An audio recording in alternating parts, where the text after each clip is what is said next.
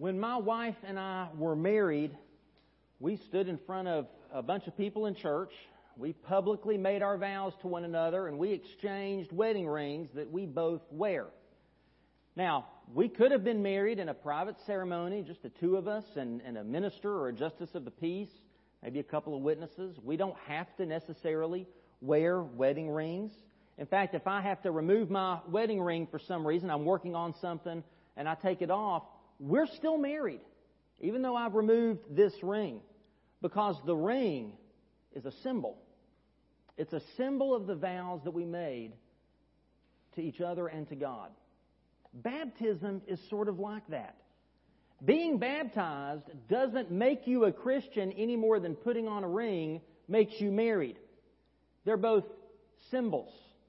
And just as someone should be proud to publicly declare their undying love and faithfulness and commitment to their husband or their wife, so a Christian should be proud to publicly profess their faith in Jesus Christ and commit to His bride, the church. And you do both of those through the ordinance we call baptism. Now, baptism has some ancient roots deep in Jewish practice. In fact, uh, when I went to Israel, one of the things that I saw time and again in almost every archaeological site was what they call mikveh. A mikveh is a baptistry, basically. It's this big pool they've dug in the ground that the Jewish people would walk into. They would submerge themselves in the water as a ritual purification. Now, John the Baptist took that ritual purification, he expanded it to say that if you will turn from your sins, if you will repent from your sins and turn to God, you can be baptized as a sign of that repentance. It's not just ritual, it's not just purification purposes so you can go to the temple or something. It is about a life change, a heart change. And of course, then Jesus came. And Jesus was baptized, not because he needed to repent of his sins, not as any symbol of that, but as, a, as an example for us, so that we can follow his example in obedience and as a foreshadowing of what he came to this earth to do. Combined, the words baptize and baptism occur exactly 100 times in the New Testament. So it's something that's talked about, written about, practiced a lot. We should take some time to talk about it ourselves. So if you'll take your order of worship and take those notes out, you'll notice that we had to put the insert, uh, the notes on an insert this week because it's two-sided. I'm preaching a two-part sermon, and uh, there's a lot to write down there, but we're going to move through it really quickly. So you're going to have to listen quick and write quick as we go through this. And I want to share just a few things the Bible teaches us about what baptism means and why it matters. The first is through baptism, we publicly declare our faith in Jesus Christ. We publicly declare our faith through baptism. Jesus said in Matthew chapter 10, Whoever acknowledges me before others, I will also acknowledge before my Father in heaven. But whoever disowns me before others, I will disown before my Father in heaven. So Jesus makes it very clear. He expects us to publicly proclaim our relationship with Him. And baptism is that public profession of faith in Jesus Christ. Now, in our tradition, in a lot of Baptist traditions, we, you know, we come down the aisle during the invitation uh, to join a church or to make a public decision for Jesus. Let's not confuse that. That is not your public profession of faith.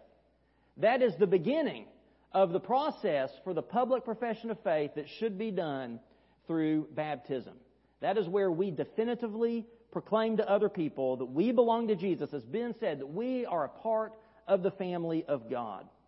That's the biblical means through profession of faith in Jesus. It's through the waters of baptism. Whether that's the water of a baptistry, or the water of a swimming pool, or the water of a creek, or the water up at the lake, it doesn't matter. What matters is that through those waters you are publicly professing your faith in Jesus Christ. Second, baptism is an act of obedience.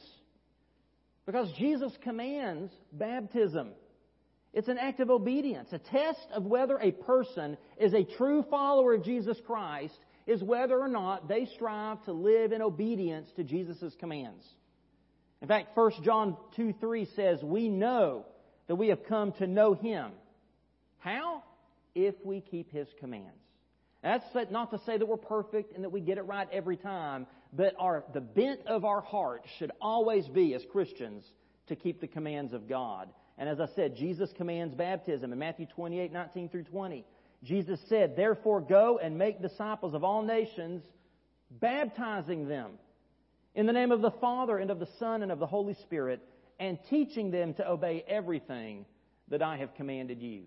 So if we are commanded to baptize disciples in the name of the Father and of the Son and of the Holy Spirit, then it holds that those disciples are commanded to be baptized in the name of the Father and of the Son and of the Holy Spirit. This isn't a suggestion. This isn't Jesus saying, hey, this is kind of a nice add on. Hey, this is an option for you if you want it. No, it's a command. And if we're not baptized, we're not living in full and complete obedience to the commands of God. Number three, in the New Testament, all new believers were baptized in the body of Christ. All new believers. In Acts 2:41 it says those who accepted his message this is on the day of Pentecost when 3000 were saved it says that those who accepted his message were baptized and about 3000 were added to their number that day. When Philip led the Samaritans to faith in Jesus they were baptized. When Peter went to Cornelius' house, a Gentile, and led him and his household to faith in Christ, they were baptized. When Philip met the Ethiopian official on the road and explained the gospel to him and he put his faith in Jesus, he baptized him on the side of the road. In fact, we won't find a single example in the New Testament of anybody giving an excuse for why they should not be baptized once they've trusted in Jesus. Even if that means you have to be baptized in a puddle in a ditch on the side of the road, you were baptized. And number four, I told you we are going to move quick. Number four, baptism has some very powerful symbolism. In fact, there are three, at least these three main things that baptism symbolizes for us. First, it symbolizes what Jesus did for you through the cross and the empty tomb. What Jesus did for you. What did Jesus do? He died on the cross for your sins. He was buried in the grave. And on the third day, he rose from the dead. Paul says in 1 Corinthians 15, 3 through 4, For what I received, I passed on to you as of first importance that Christ died for our sins according to the Scriptures, that he was buried, and he was raised on the third day according to the Scriptures. No other method of baptism symbolizes that any better than being baptized by immersion, where you go into the water. It's as if you die and, and you're buried and you're raised from the dead. And that's a picture, a symbol of what Jesus did for you. It, you aren't saved by what you do. You aren't saved by being baptized. As Ben said, you're, say, you're baptized after you've put your faith in Jesus. Okay? That's a profession that you have put your faith in Jesus, but you've already trusted in Jesus before then. So when you're baptized, you're showing people, here's what Jesus has done for me. He died, was buried, and rose from the grave. But it also symbolizes what has happened to you by God's grace through faith. When you put your trust in Jesus Christ, you are born again. You are made new from the inside out. It's as if you have died to your sins, to your old way of life, to being conformed to the patterns of this world. You've died to that and you've been raised to walk in the newness of life, being transformed into the image of Jesus. Paul says in Romans 6, 3 through 4, he says, Don't you know that all of us who were baptized into Christ Jesus were baptized into his death? We were therefore buried with him through baptism into death, in order that just as Christ was raised from the dead through the glory of the Father, we too may live a new life. So baptism both pictures what Jesus did for us, but also that with Jesus, we also have died, been buried, and raised as new creations in Christ Jesus. But there's a third thing that baptism symbolizes. It symbolizes what will happen to you someday. Your body will someday die and be buried in the grave. And if you're a follower of Jesus Christ, if you've put your trust in Him and you've received God's grace, someday when Christ returns, your body will be raised, a new resurrection body, just like Jesus was, and you will live forever in the new heaven and the new earth. 1 Thessalonians chapter 4, Paul says, For we believe that Jesus died and rose again, and so we believe that God will bring with Jesus those who have fallen asleep in him, for the Lord himself will come down from heaven, and the dead in Christ will rise first. So when you're baptized, you're not just declaring what Jesus did for you, what has happened in your life, but you're proclaiming with hope what will someday happen. You're claiming that promise proclaiming that good news that death is not the end of the story. This is why, as Baptists, we believe in baptism by immersion, because no other method but immersion, by being put under the water and brought back up, so beautifully pictures these three realities. And in fact, the Greek word baptizo means to immerse. It means to dunk. It's the same Greek word that would be used to talk about a ship sinking in the ocean or about a woman washing clothes and dunking the clothes into the water. It means to go under the water and to come back up. So, in summary, baptism symbolizes four things. Symbolizes the right person. Okay, it's a believer in Christ. Okay, you have to be a believer in Christ to practice believer's baptism. It involves, secondly, the right reasons obedience and declaration of your faith. Again, you're not baptized to be saved. You're baptized in obedience and as a declaration of your salvation in Christ. Three, the right method, immersion. Because it is what was practiced in the New Testament. It is what beautifully proclaims these three truths we just discussed. And number four, the right authority. A local New Testament church.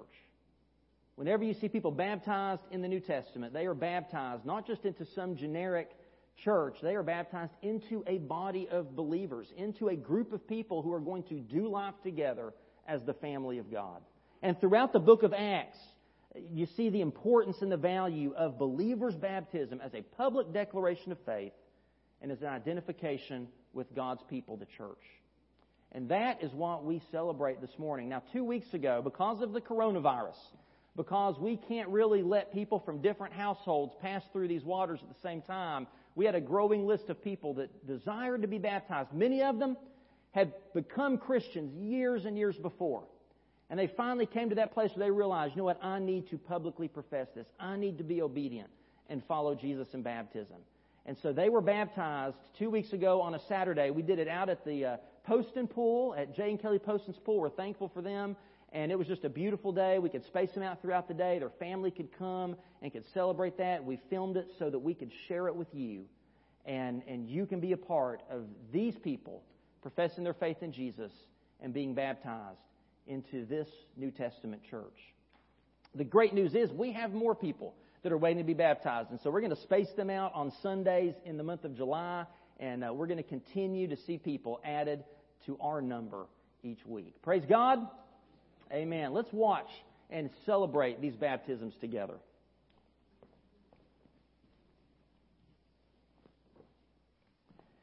You know, just as important as baptism is as an ordinance of the church, so is the Lord's Supper.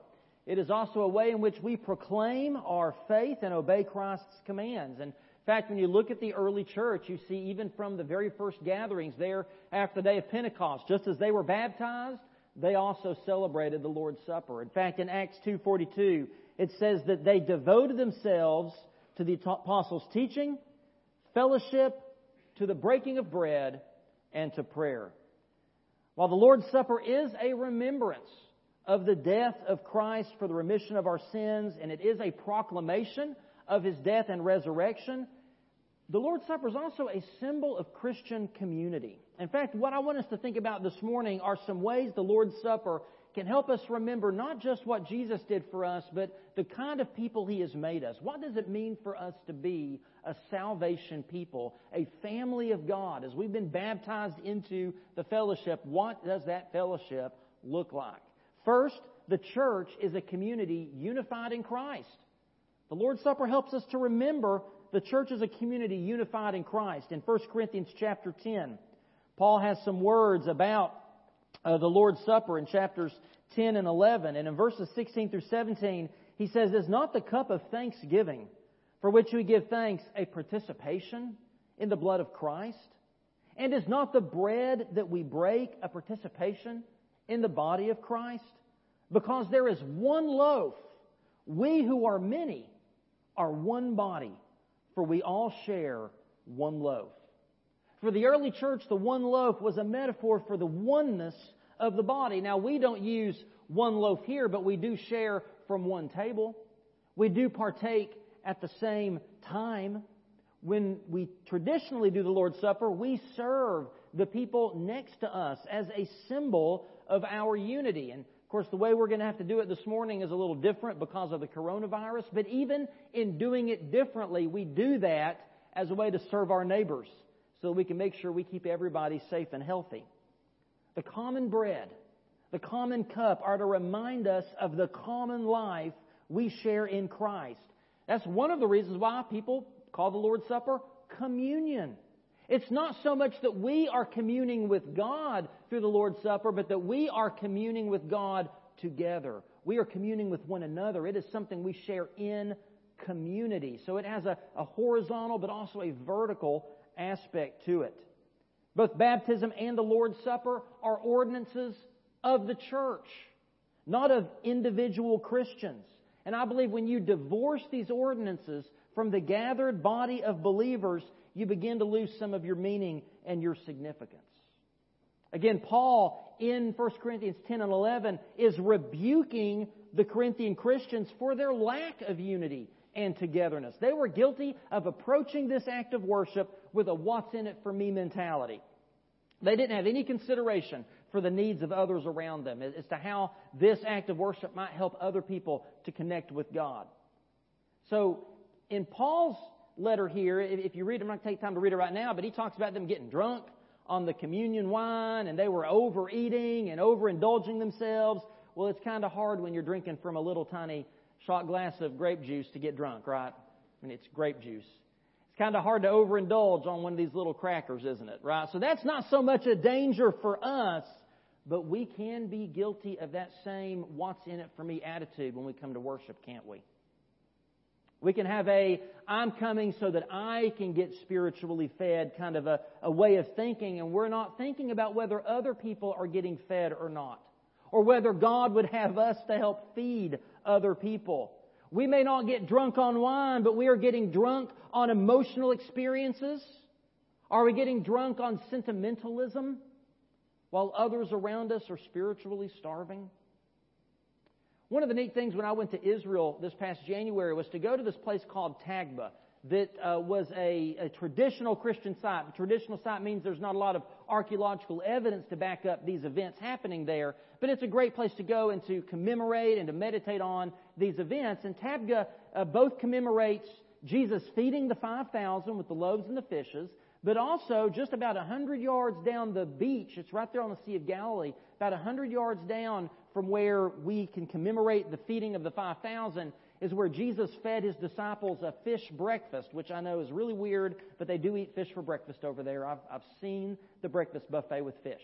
Uh, and so he cooks them a fish breakfast there on the beach after his resurrection. Remember, Peter jumps into the water, swims ashore, so excited to see Jesus. And that's where Jesus three times confronts Peter, Do you love me? And three times Peter says, You know I love you, Lord and three times Jesus charges Peter, Feed my sheep. Now I thought, how profound is it that in this one location we both commemorate Jesus feeding others, but also Jesus' challenge for us to feed others? If we're not careful, we come to the Lord's Supper, we come to worship with a feed me, Jesus, and we forget the charge to go and feed others. That's a part of our unity as a church in Christ. And it's also that the church should be a selfless and generous community. That's the second thing the Lord's Supper can remind us of, that we need to consider others before ourselves, even in how we observe this Lord's Supper. We need to be selfless and generous people. Uh, Paul warns us not to eat this supper in an unworthy manner. He tells us to make sure that we're right with God, confess our sins before we partake of these elements. What we fail to understand is that one of the sins that God is most concerned with in the church is the sin of self-centeredness. It's the sin of failing to be in right relationship with our brothers and sisters in Christ. It's the sin of putting my needs, my wants, my preferences before those of the people worshiping with us in the pew. So when we eat this bread and drink this cup with hearts that are hardened towards our brothers and sisters, we're guilty of sinning against the body of Christ. See, when Paul says that in 1 Corinthians 11 about sinning against the body of Christ, he's not talking about Jesus' physical body. He's not talking about the bread and what it represents. He's talking about the body of Christ. Each other. Our brothers and our sisters. Number three, the Lord's Supper reminds us that the church is a restoring and reconciling community. You see, the bread can symbolize restoration because the, the bread symbolizes the body of Christ, which was beaten and bruised and pierced for you and me. The prophet Isaiah says that by the stripes of Jesus, we are healed. It is through Jesus' physical suffering on the cross that he begins to take a broken world and to make it whole and to bring restoration. And we, as the body of Christ, as the hands and feet of Jesus in this world, we are to be a part of that mission to heal and to restore what is broken in this world. Uh, when we baptize, we talk about Jesus saying, You are the salt of the earth. One of the qualities of salt is that it preserves, it sanitizes, it's a healing agent. And we are to be agents of healing and restoration in the world. But the cup can symbolize reconciliation. Jesus said of the cup, This is my blood of the covenant, which is poured out for many for the forgiveness of sins. So when we drink of this cup, it not only reminds us of our forgiveness, but that through Jesus it is possible for us to forgive those who have wronged us. In fact, Jesus teaches that it's hard for us to be a forgiven people if we aren't willing to be a forgiving people. So the Lord's Supper reminds us that the church is to be a restoring and reconciling community. And how much does our world today need a church that's a selfless, generous, restoring, reconciling community? Amen? And finally, the Lord's Supper reminds us that the church is a holy community. Whenever we celebrate baptism or observe the Lord's Supper, these ordinances remind us of our story, the story of God, the gospel, the story of redemption from sin and, de- and resurrection from death. It reminds us that we are a redeemed and reconciled people. It reminds us who we are called to be. We are called to be a holy people. We are set apart from the world, for the world, to go into the world, to make disciples, to baptize, and to teach them. We are fed so we can feed others. We are healed to bring healing to others. We are reconciled with God so that we can become agents of reconciliation. Now, before we partake of these elements, I want you to take a moment and examine yourself. And ask yourself first, do you know Jesus? As we saw demonstrated through baptism, have you put your faith and trust in Jesus Christ, relying on His grace and His mercy for the forgiveness of your sins? If you have not, then here as we sing in a moment, I invite you to come, or if you're watching online, I invite you to pray and confess your sins, turn from them, and put your faith and trust in the crucified and risen Jesus Christ. And we're going to give you the opportunity to do that in just a moment. But secondly, ask yourself, are you engaged in the ministry of reconciliation? Are there people in your life that you need to forgive? Are there people in your life that you have a wrong relationship with and you need to do your part to try to reconcile that? Of course, you can only do your part. You're not responsible for their part.